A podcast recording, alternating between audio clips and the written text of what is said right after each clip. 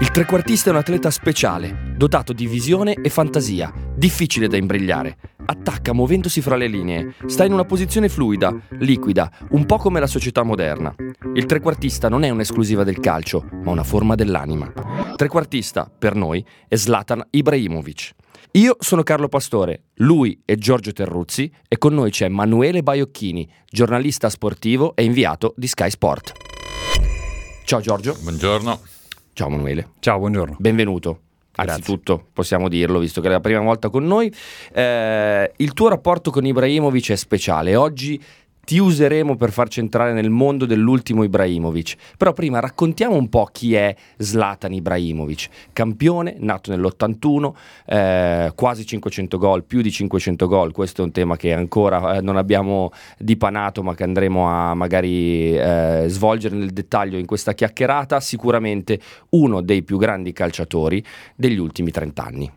Questo sicuramente sì, questo sicuramente sì perché le doti tecniche di Zlatan Ibrahimovic non le scopro io ma le hanno viste tutti negli ultimi vent'anni di carriera di Zlatan Ibrahimovic, una carriera straordinaria iniziata in Svezia nel Malmo, poi all'Ajax, poi grandi club, la Juventus, il Milan, l'Inter, eh, il Barcellona, il Paris Saint Germain, eh, l'esperienza in Major League Soc- Soccer, il Los Angeles Galaxy, doti straordinarie di un eh, di un colosso in campo che però aveva i piedi di, appunto di un trequartista straordinario, piedi deliziosi, con una propensione al gol eh, pazzesca e con un eh, carisma smisurato e credo che di questo ne parleremo eh, tanto quest'oggi. Esatto, eh, c'è un'immagine con cui vogliamo iniziare questo episodio del trequartista che è un'immagine recente, un'immagine che contiene molti livelli di lettura.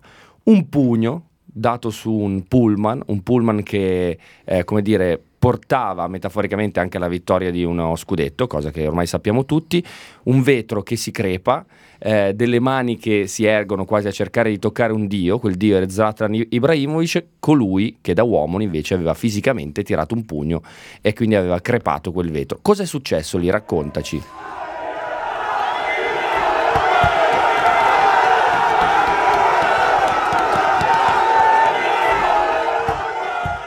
15 maggio, eh, poco prima dell'inizio di Milan-Atalanta, un'ora e mezza prima dell'inizio di Milan-Atalanta, che era la prima partita match point scudetto per il Milan, perché poi il Milan lo ha vinto a Reggio Emilia contro il Sassuolo, ma sostanzialmente lo poteva vincere in quella domenica se l'Inter non avesse battuto il Cagliari.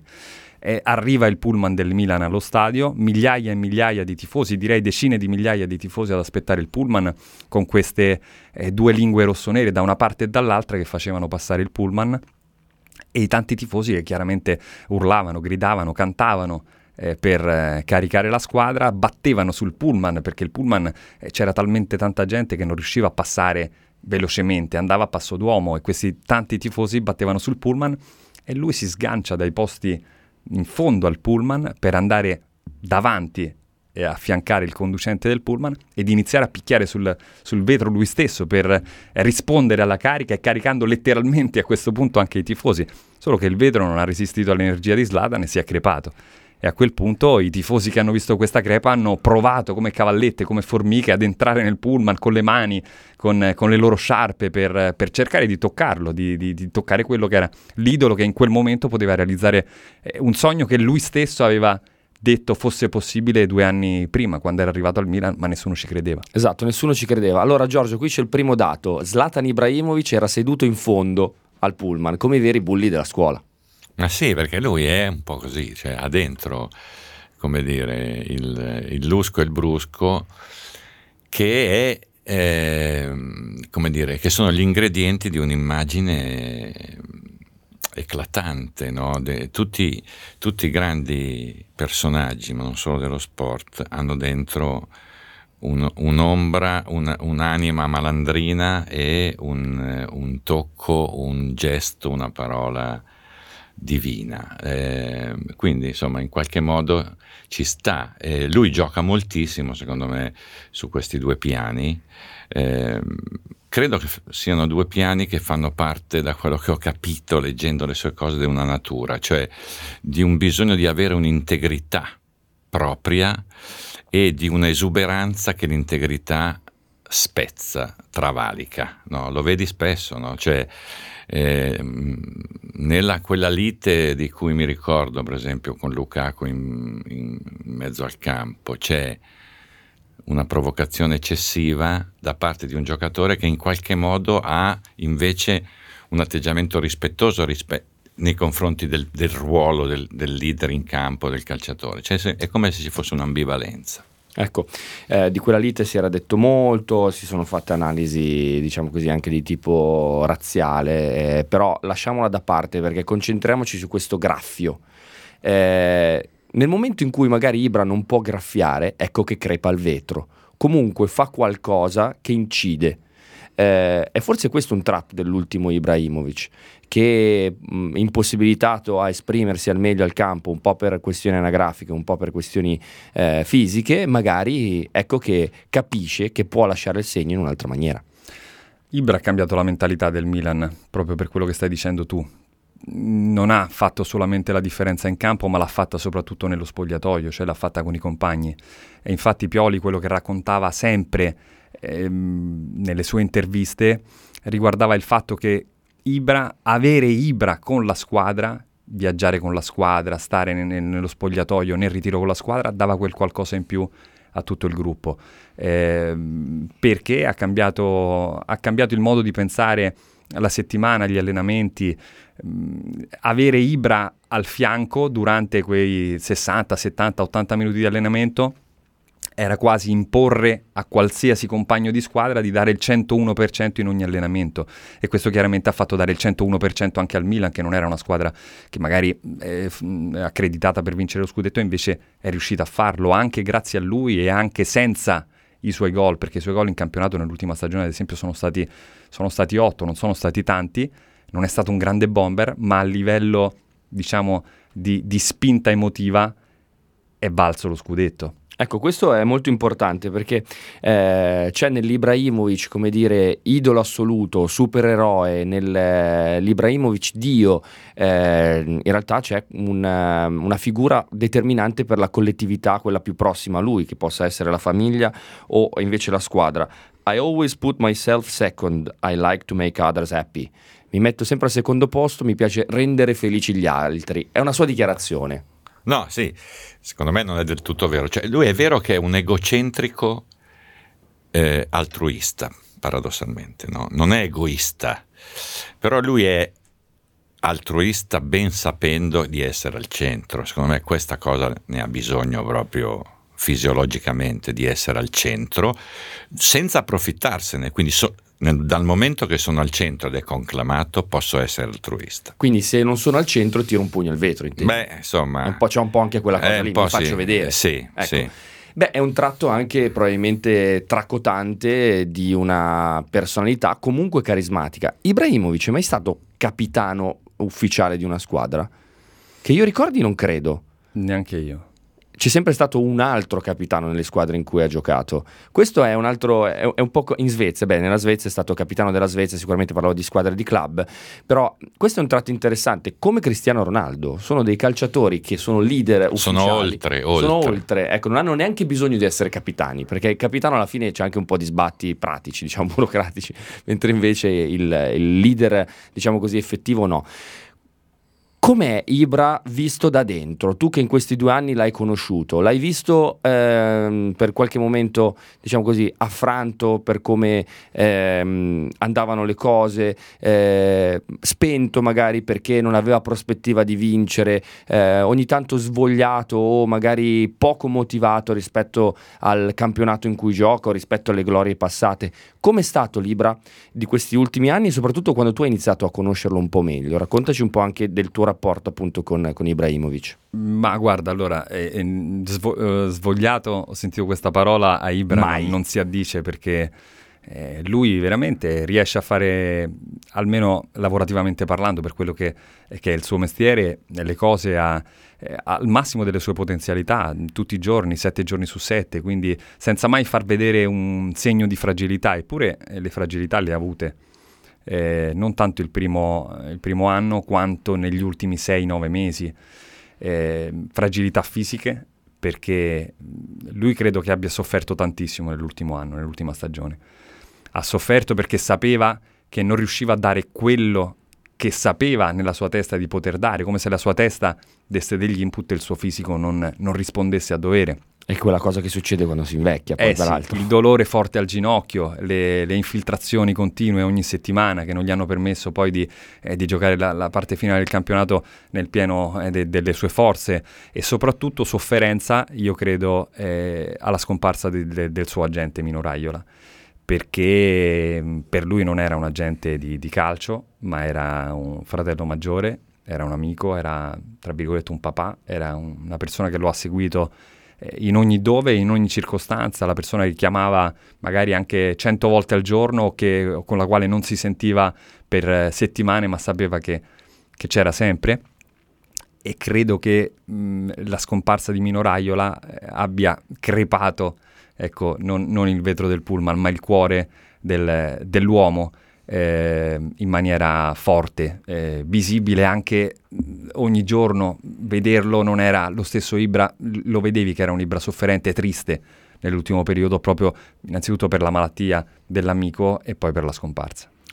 Ecco, questa R di Raiola è una, è una R molto importante perché eh, Raiola è sempre stato descritto, Giorgio, come un, eh, un mostro a talvolta sui giornali, no? come il cattivo. Lui è sempre stato il bad guy. E anche Ibra un po' in fondo ha sempre rivestito con, eh, con piacere questo, questo ruolo.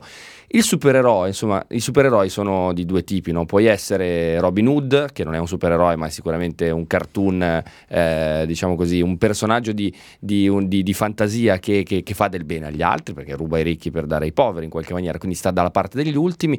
Puoi essere, puoi essere invece Batman, puoi essere eh, Superman, puoi essere tante cose, puoi essere Ibrahimovic. Ibrahimovic ha scelto di stare con Raiola. Nella narrazione noi abbiamo percepito che loro due spesso esagerino, che abbiano, purtroppo non c'è più Raiola, però che abbiano esagerato. Perché? Che cosa, che cosa ci porta a vedere in loro un po' dei tratti diabolici? No, beh, allora credo, lo dico da non esperto di calcio, Emanuele potrà dire se ci prendo, che Raiola ha, come dire, è stato il testimonial di un passaggio di potere rilevante nelle mani dei procuratori dentro il calcio. No, in qualche modo, cioè è stato la punta di diamante di, un- di un- di una fase che ha dato ai procuratori una rilevanza molto mm, Anche mar- mediatica. marca- marca- ma- mediatica, ma anche nella relazione Certo. con, eh, con le società, con i club, con- quindi finanziarie. Credo che, ed è uno, avendo Raiola molti campioni e, e quindi mh, trattando contratti di, di altissima levatura finanziaria, quindi diventato un po', come dire, il, perché quando- il- il denaro troppo è sempre considerato un po' sporco in qualche Mm-mm. modo. no? Nel calcio, anche con qualche ragione, perché ci sono sempre stati storicamente dei, dei misteri legati al denaro, ce ne sono ancora adesso.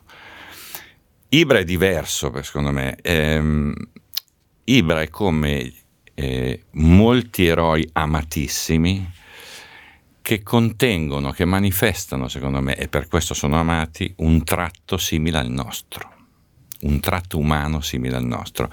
Ehm, pensavo a Adriano Panatta, la, la cui storia è nota, la cui modalità è, è simile, cioè sta anche un po' antipatico certe volte, o è stato sempre Panatta nei suoi eccessi, eh, ma dentro questa eh, ambivalenza c'era una sorta di, intanto una carica agonistica connessa al tipo di avversario, una non routine, una non consuetudine, quindi una sorpresa possibile, e poi la- l'ostentazione di tratti psicologici, di debolezze anche, o di ombre, che eh, assomigliano alle nostre. Quindi quando succede così, e l'eroe, perché poi dopo fa anche delle cose che noi non facciamo, è, è- è- è- molto amato. Ecco, Ibra Cadabra, perché effettivamente questa spacconeria poi in qualche maniera la devi giustificare. Ehm, mi piacerebbe fare un passo indietro e andare a capire dove è nato questo incantesimo. Perché padre bosniaco, madre croata, fratellastro serbo, ma lui è nato in Svezia. Questa è anche una frase che ha detto, no? eh, mia, mamma, mia, mamma, è croata, mio padre è, è, bosniaco, ma io sono nato in Svezia.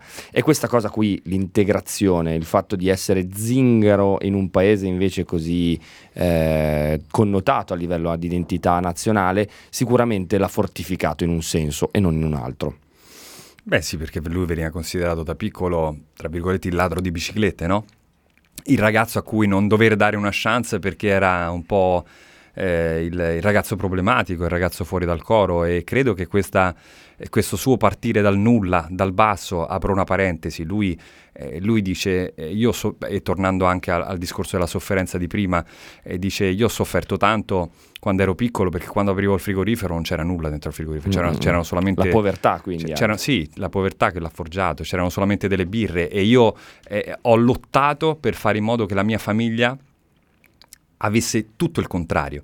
Infatti dice che nel suo frigorifero, eh, lo racconta questo nel suo libro ed è una cosa simpatica, eh, scoppia no? eh, di, di, di, di, alimenti perché eh, quello fa vedere eh, probabilmente nella sua testa da dove è partito e dove, e dove, è arrivato, anche a livello pratico, anche a livello eh, familiare. E credo che la fame, quella vera, l'abbia trasformata in fame di vita e fame di successo per arrivare a eh, dove è arrivato. È una cosa molto rap questa, no? Started from the bottom, now we're here, cantava Drake, eh, ed è esattamente quella cosa lì. Iniziato dal basso, adesso sono qui, ve lo faccio vedere, lo dimostro anzi, anche, anzitutto a me stesso, ma anche a voi che siete i miei figli. Ci racconti l'aneddoto di, di diciamo, facci un breve tour di casa Zlatan Ibrahimovic.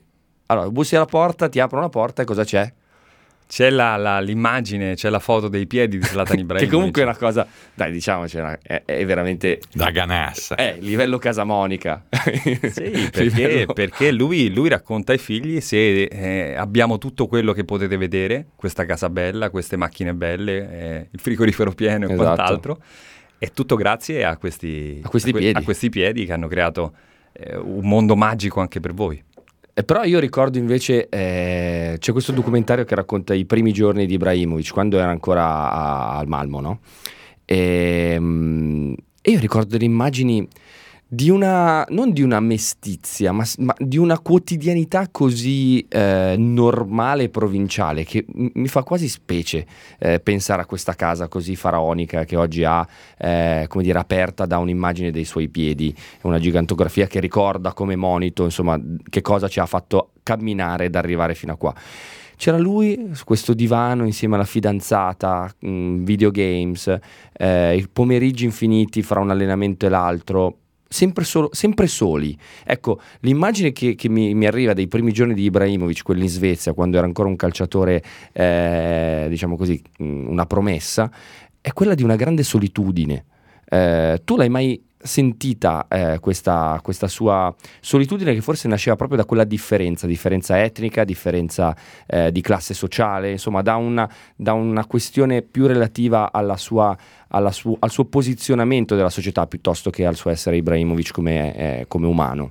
Sicuramente lui ha dovuto lottare, eh. ha dovuto lottare per farsi accettare e, mh, ed è voluto entrare in empatia con la gente anche perché sentiva quel vuoto probabilmente dentro di cui stai parlando tu. Ad esempio, eh, racconta eh, lui di ehm, nelle prime partite del Malmo quando era solamente una promessa, ma era giovanissimo, aveva 18 anni, eh, fece una grande partita all'uscita dagli spogliatoi e trovò decine e decine di bambini che volevano la sua firma, il suo autografo e dice che si è fermato lì per eh, mezz'ora, anche di più, un'ora, non so quanto, perché nessun bambino doveva andare via senza la firma di Zlatan Ibrahimovic, come se lui si fosse immedesimato in ciascuno di quei bambini che avevano un sogno, che era il suo sogno da bambino. E quindi probabilmente avendo eh, visto eh, tanta, eh, essendo stato respinto tante volte da piccolo, per tornare al discorso della solitudine, evidentemente lui ha voluto ribaltare anche le regole del gioco e dire sono stato respinto, sono diventato quello che sono diventato e adesso devo tornare indietro a questi bambini, a questi ragazzi che mi vedono come la possibile stella del futuro, quello che è il mio talento. Comunque, ragazzi, parliamo di uno che poi quando è arrivato all'Ajax, leggenda narra, Manuele, dici tu poi, eh, è entrato nello spogliatoio quando tutti lo guardavano come quello arrivato dalla squadra, diciamo così, eh, di provincia, pur con i, con i crismi del predestinato e lui entra e dice io sono Ibrahimovic, guardando tutti gli altri, indicandogli dice voi chi siete? Cioè, questo è Ibrahimovic, comunque è un aneddoto questo che mi fa. Eh, è confermato questo, tra l'altro è... è questo non lo so sinceramente. O è, o è però... Io voglio crederci però, perché mi sembra molto Ibrahimovic. Ci sta, nel personaggio ci sta. ecco, è quello che, che poi invece decolla. Decolla però quando arriva nelle grandi squadre, eh, un po' soffre la competizione. L'esempio è stato nella sua squadra dei sogni al Barcellona. Sì, lì è andato storto qualcosa perché eh, sostanzialmente lì Guardiola doveva fare una scelta probabilmente, no? Se eh, privilegiare eh, in quel caso Messi o Ibrahimovic, cioè erano due personalità completamente diverse ma entrambe eh, troppo forti per essere evide- eh, messe evidentemente una insieme all'altra e lui soffriva questa cosa perché Guardiola, perché Messi voleva fare gol, perché Messi voleva giocare centravanti, allora Guardiola diceva di Ibrahimovic di stare più laterale, lui diceva sì ma mi avete preso per fare il centravanti, ma avete, avete pagato un sacco di soldi per fare quel ruolo lì. Eh, e, e, comunque durante la settimana non, non, non c'era quel rapporto tale che potesse far pensare che si potesse trovare una soluzione a questa, tra virgolette, problematica tecnica in campo. Se ci metti anche che Guardiola da un certo punto in poi non lo ha più considerato, non gli ha più parlato e lui si è risentito escluso lì. Eh, e allora ha fatto di tutto per andare via. Esatto, sono tornati i mostri. Quei mostri che in qualche maniera forse l'hanno, l'hanno sempre accompagnato, ma che lui ha saputo domare diventando un superuomo. Eh, un, super, un superuomo che però basta a se stesso? E questa è una domanda che ti faccio, Giorgio. Non lo so, perché eh, bisognerebbe. Io sarei molto interessato a chiedere a Ibrahimovic quando è stato il momento della consapevolezza, cioè quando da ragazzino minacciato ma anche fortificato dalle proprie sofferenze, dalle discriminazioni che aveva attorno, ha fatto lo scatto, è arrivata una consapevolezza che gli l'ha portato a dire io sono Ibrahimovic. Per cui da una parte c'hai la fame, la memoria della fame, ma la fortificazione di, di quel tempo lì, dall'altra nel momento in cui questa cosa scatta hai una consapevolezza de, di te stesso fortissima e, e, per quello anch'io credo che sia stato possibile comunque è bello immaginare quella scena lì nello spogliatoio dell'Ajax cioè lui ha bisogno di questa cosa viene fuori da matti, perché la stessa cosa del pugno che dicevamo prima, cioè de- della, della, licenza che si dà per alzarsi dal fondo del pullman e dare il pugno sul, sul vetro, no? Cioè è eh, Dio e diavolo, secondo me. Cioè lui eh, pone questo tema che è molto complesso e molto intrigante di un Dio che ha dentro il bene e il male, che è una cosa umanissima, ci, ci, appartiene il male, anche se vogliamo far finta che non sia così, e lui lo ostenta, ostenta il bene e il male, ostenta una, una parte diabolica nel suo essere divino per tanti versi. Esatto, perché quel sorriso che lui mostra ironicamente agli avversari in, in senso di sfida lo, per esempio, paragona eh, a un altro trequartista, eh, ma all'immagine che abbiamo usato per descrivere un altro trequartista, è un po' Joker da quel punto di vista lì. Anche Ibra ha comunque anche una fisicità, anche a livello di look, molto eh, definita, cioè lui a un certo punto ha iniziato ad essere anche un po' probabilmente cartolina di se stesso, ha capito che per veicolare quella forza doveva anche semplificare il messaggio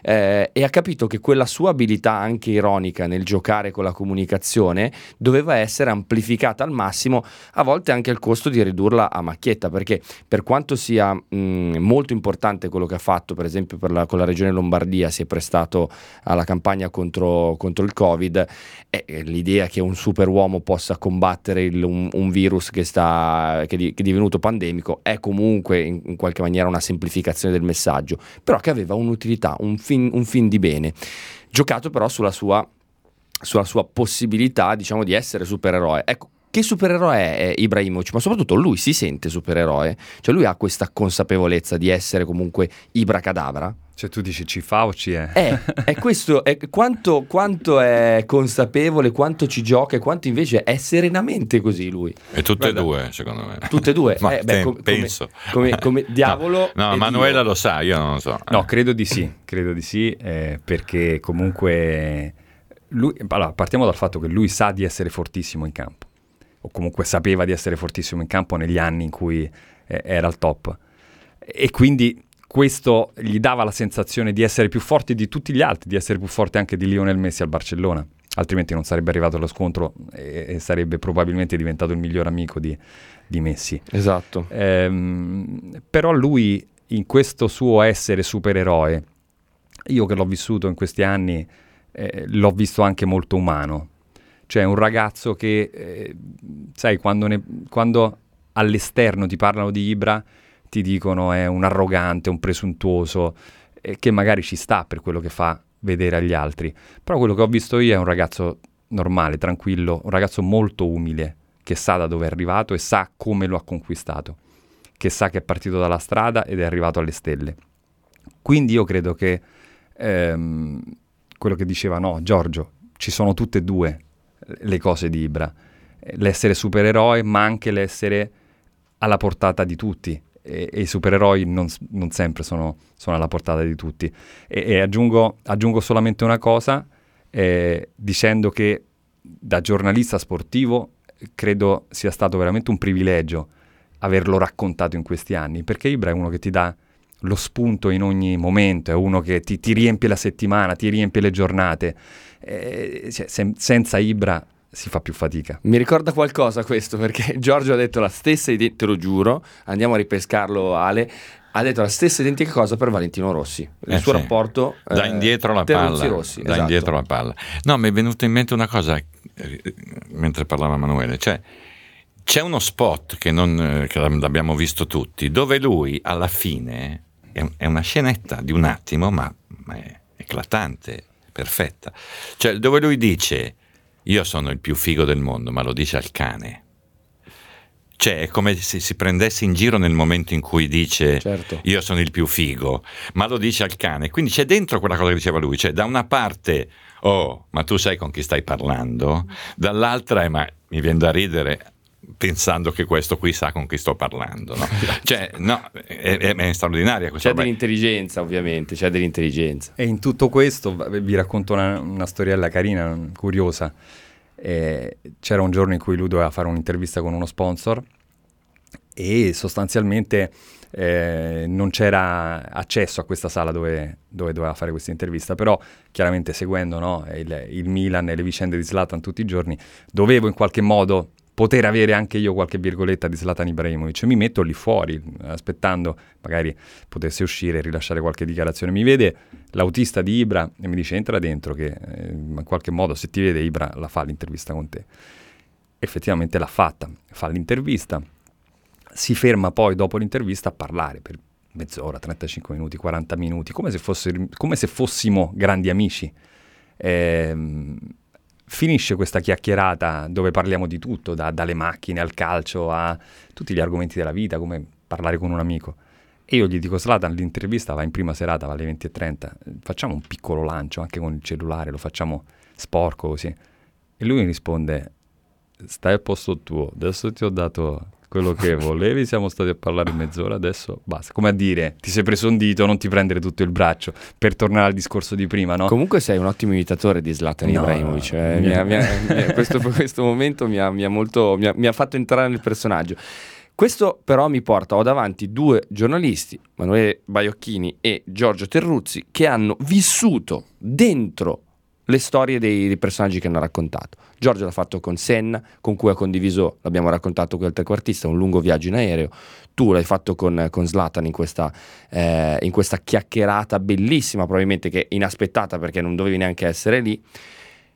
Mi fa pensare, ma forse gli eroi eh, non nascono dalla costruzione fredda che viene fatta dei campioni, dove tutto è regolato in maniera algoritmica dalla preparazione, dal filtro dell'ufficio stampa. Cioè qui abbiamo un uomo che comunque si scrive i post sui social media da solo.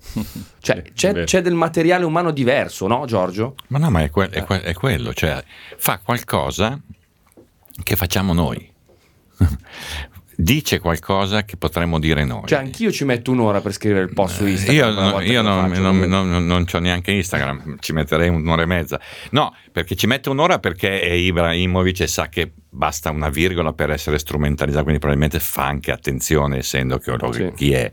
Però lo fa lui perché in qualche modo gli, gli piace, vuole, vuole essere in, in, relazione diretta in qualche modo, non vuole mediazioni perché è Ibra, eh, parla, è lui che parla con te in qualche modo. Credo che per lui sia importante avere un filo diretto o comunque non avere filtri, perché sua, è consapevole che la sua modalità è comunque originale no, di comunicazione, persino nella voce, nel, questo italiano, come dire spurio, insomma, in qualche modo. Ecco, fa anche qualche casino con, da, facendo la comunicazione. Eh, quello è stato il casino più, più, più grosso Ma, che ha combinato. Eh, sai, quando lui doveva andare al Manchester United, eh, la trattativa si dilungava, non si riusciva a chiudere, però l'accordo base era stato trovato.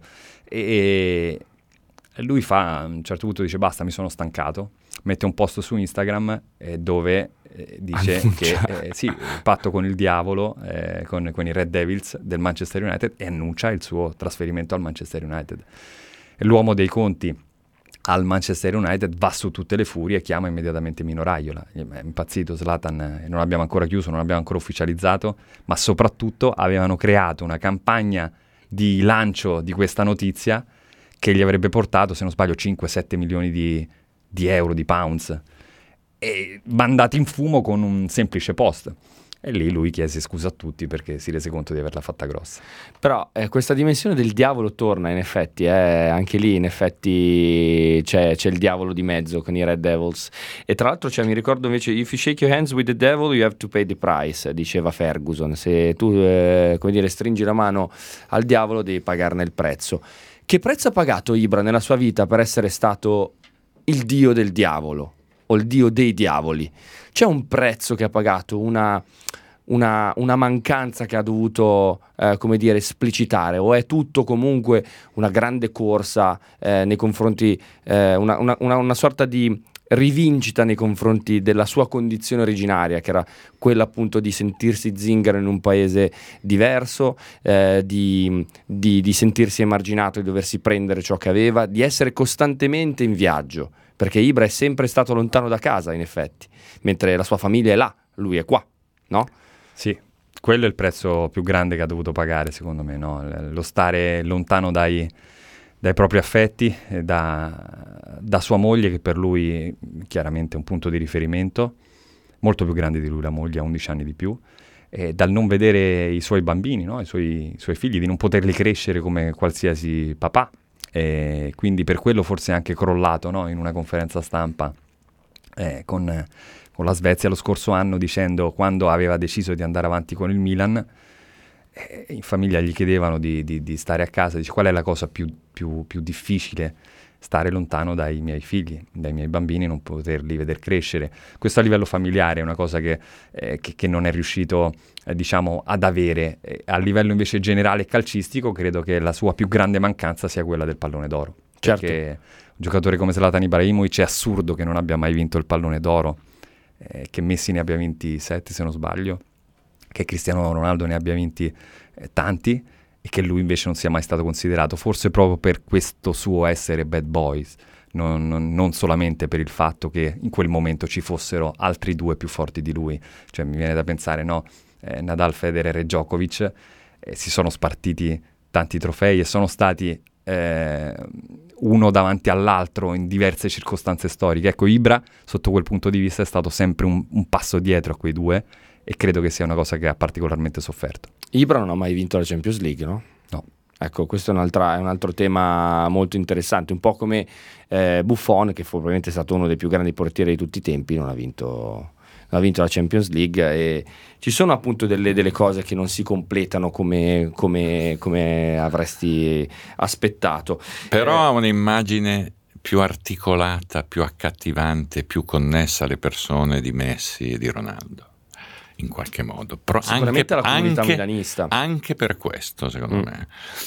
E poi credo che, come diceva, come stavate dicendo, credo che lui abbia voglia di casa e non so, mm, potrebbe anche essere che l'abbia trovata, cioè che il suo futuro sia connesso al Milan eh, come giocatore fin quando potrà giocare e come dirigente, cioè forse l'ha trovata, forse eh, a furia di girare ha trovato una collocazione, lui lo dice spesso che il posto, il club eh, con il quale è nettamente più, più si è trovato bene. Può anche essere, non lo so, Emanuele, che, che la casa adesso una radice voglia, possa metterla, pensando al, all'ultima fase della sua carriera, al dopo. Sì, anche se lui non si è mai espresso eh, sul suo futuro, secondo me perché non sa ancora esattamente quello che vuole fare. Eh, c'è chi gli dice che sarebbe stato perfetto per fare il direttore sportivo, c'è chi gli dice che sarebbe stato perfetto per raccogliere l'eredità di Raiola ai tanti giocatori, quindi fare il procuratore sportivo. Lui magari anche un pochino dentro si sente allenatore, questo l'ha fatto capire anche tante volte Stefano Pioli.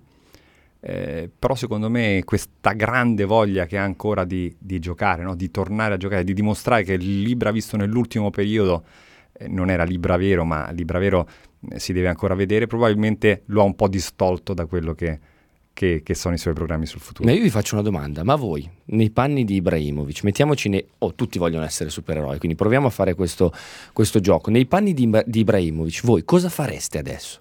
Cioè tu sei, sei eh, ti, ti, ti, davano per parcheggiato in America, finito, ciao, vabbè, ci divertiamo, la, la, la, la pagina sul giornale quando arriva, you're welcome, fantastica, eh, quando se ne va, altra pagina sul giornale, ora potete tornare a guardare il, eh, il football eh, americano, benissimo.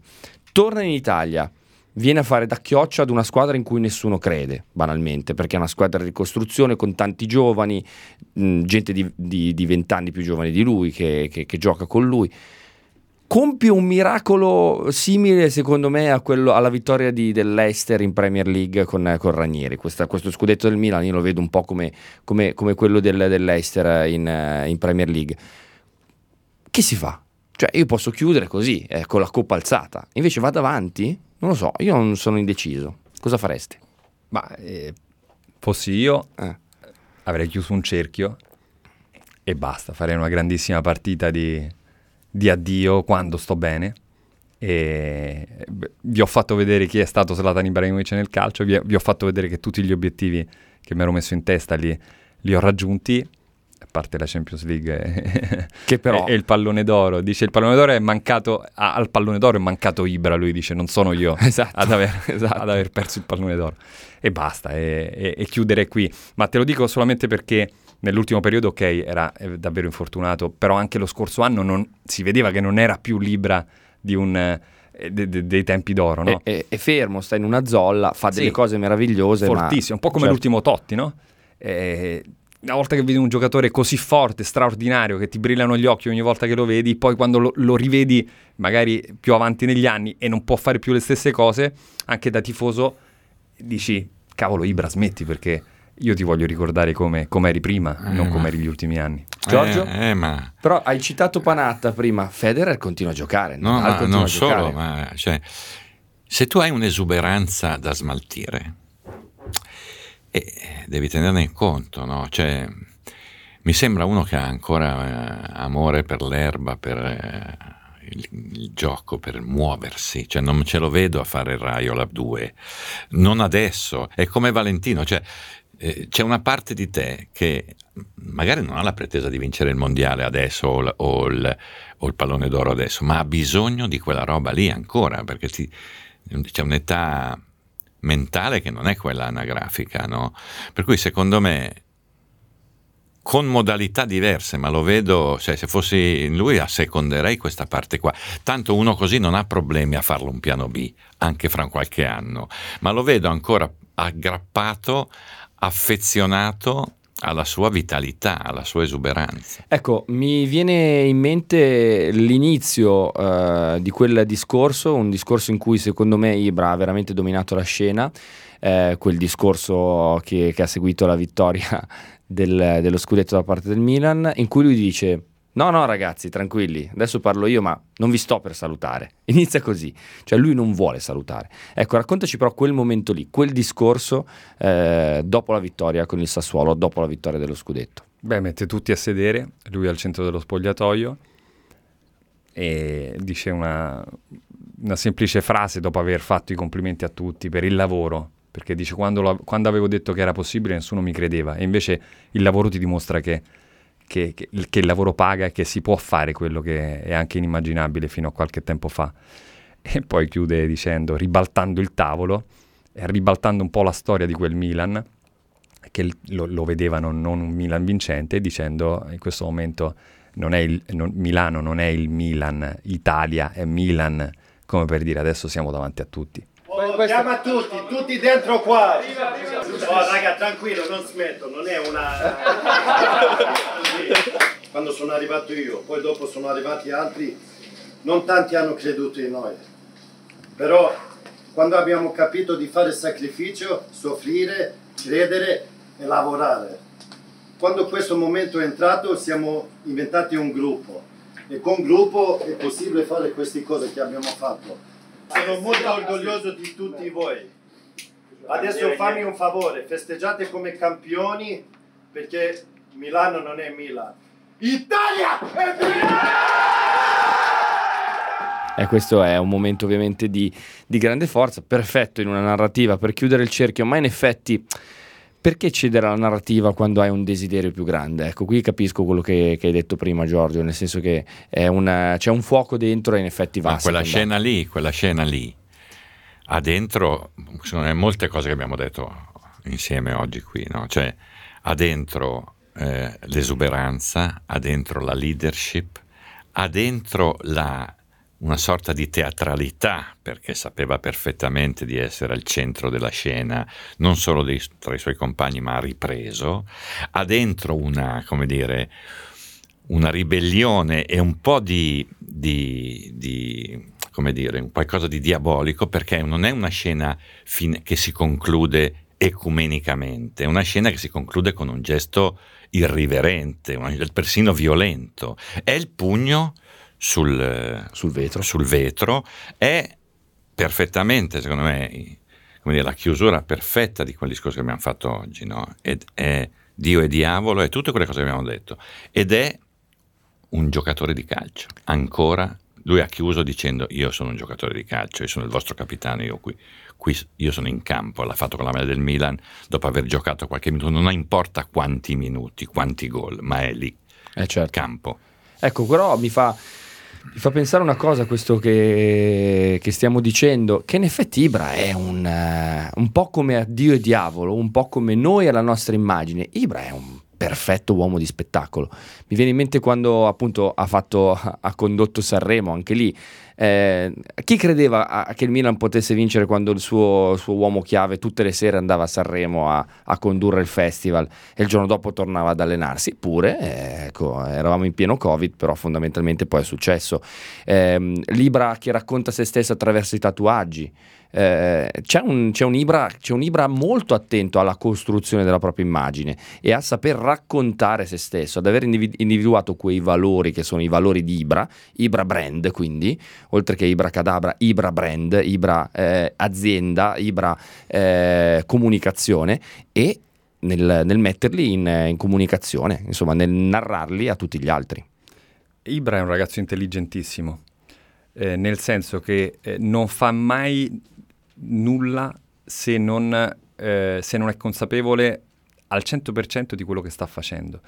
Eh, quindi anche quando hai parlato di Sanremo, no? gli venne proposto di, di, fare Sanremo, lui dice ma cos'è Sanremo? Non lo sapeva?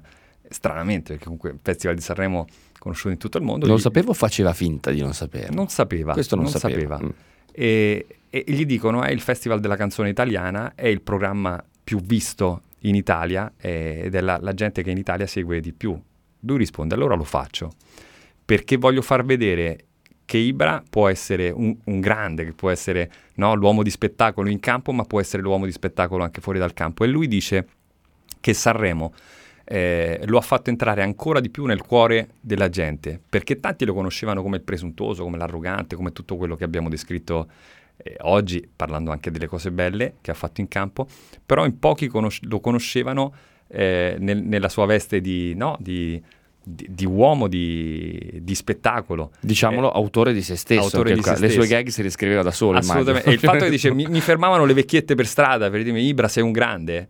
Per lui era, è stato qualcosa di diverso rispetto a tutto quello che aveva fatto in passato. E qui mi viene in mente una cosa su cui vorrei chiudere, ed è, ed è, una, ed è una, una cosa che disse Ibra tornando dal Barcellona in Italia eh, disse, io lì non mi sentivo amato, io qua vado per strada e la gente mi mostra l'amore. Ecco, Ibra forse è questo che alla fine ha sempre cercato. Eh, al- all'interno di una casa in Svezia in cui c'era il frigo soltanto pieno di birre, eh, all'interno di uno spogliatoio dove tutti lo guardavano come quello troppo forte ma anche quello un po' zingaro. Eh, forse lui cercava solo quello, di essere molto amato e ha trovato la sua maniera per eh, ottenere quello che cercava. Di essere molto amato per come è, senza cambiare, senza adattarsi troppo, no? mostrando il proprio oro e il proprio carbone in qualche modo. No? Io credo che lui abbia fatto in, questi, in questo anno e mezzo, due anni, una campagna molto attenta su il dopo calcio, cioè abbia, abbia preparato un piano B comunque, cioè con grande attenzione, quasi esagerando un po'. No? come presenza, come invasione della, della, del piano della comunicazione. Penso che abbia, abbia come dice Emanuele, secondo me eh, strategicamente preparato, non so se ho qualche dubbio che non sapesse cosa fosse Sanremo, ma, ma, comunque, ma, ma, comunque, è importante che lo dica, cioè, secondo me, che dica che non sa, perché c'è dentro sempre una naturalezza, è arrivato con la moto, con quello che gli ha dato il passaggio, cioè ci deve essere sempre un, il ragazzo un po' diverso dagli altri, persino nei mezzi, nel tragitto che lo porta lì, per poi invece offrire un altro tono, un altro, un altro spigolo, un'altra faccia, no? Cioè, adottatemi perché questo vale la pena, perché vi faccio divertire, perché vi faccio incazzare, perché, perché uno così non c'è. Da Ci sono io. parte. Sì. E Grazie Giorgio. E, viene riconosciuto tale, eh? Da chi? Eh, ricordo. Da tutti dai, dai, dai, comp- no, eh, certo. dai, dai, compagni di squadra che potrebbero essere un po' gelosi no, della personalità di Ibra. No, invece no. E invece se tu davi uno sguardo sui social, su Instagram, i giorni dello scudetto, tutti hanno voluto fare una foto con Ibra perché tutti volevano ricordare che Ibra era stato compagno di squadra. Eh certo, perché d'altronde in quel Milan lì di Ibra ce n'è uno solo e forse in generale nel mondo di Ibra ce n'è uno solo. Grazie Giorgio. Grazie a voi. Grazie Emanuele. Grazie.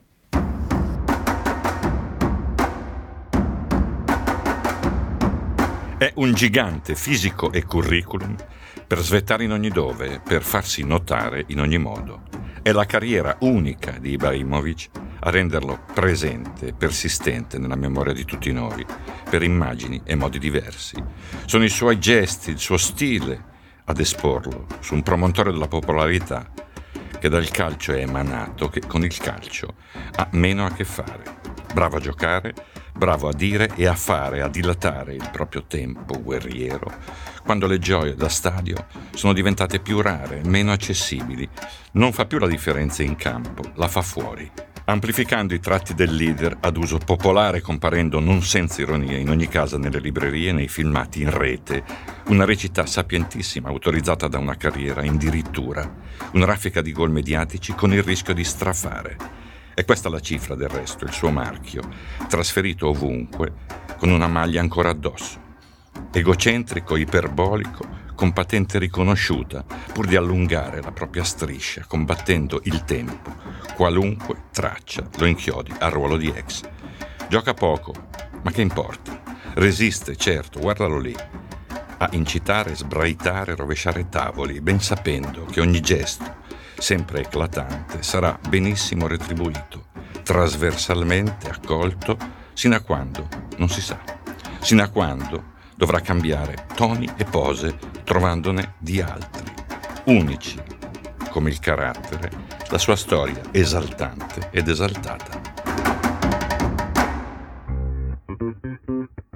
Continuate a seguirci, iscrivetevi al podcast sul sito iltrequartista.com, ascoltateci su Apple Podcast, Spotify, Google Podcast e lasciate le vostre recensioni. Seguiteci sui nostri canali Facebook, Twitter e Telegram e se volete partecipare attivamente alla realizzazione del podcast iscrivetevi al gruppo Telegram. Avete sentito Carlo Pastore e Giorgio Terruzzi. Il trequartista è un progetto 731 Lab da un'idea di Alessio Albano.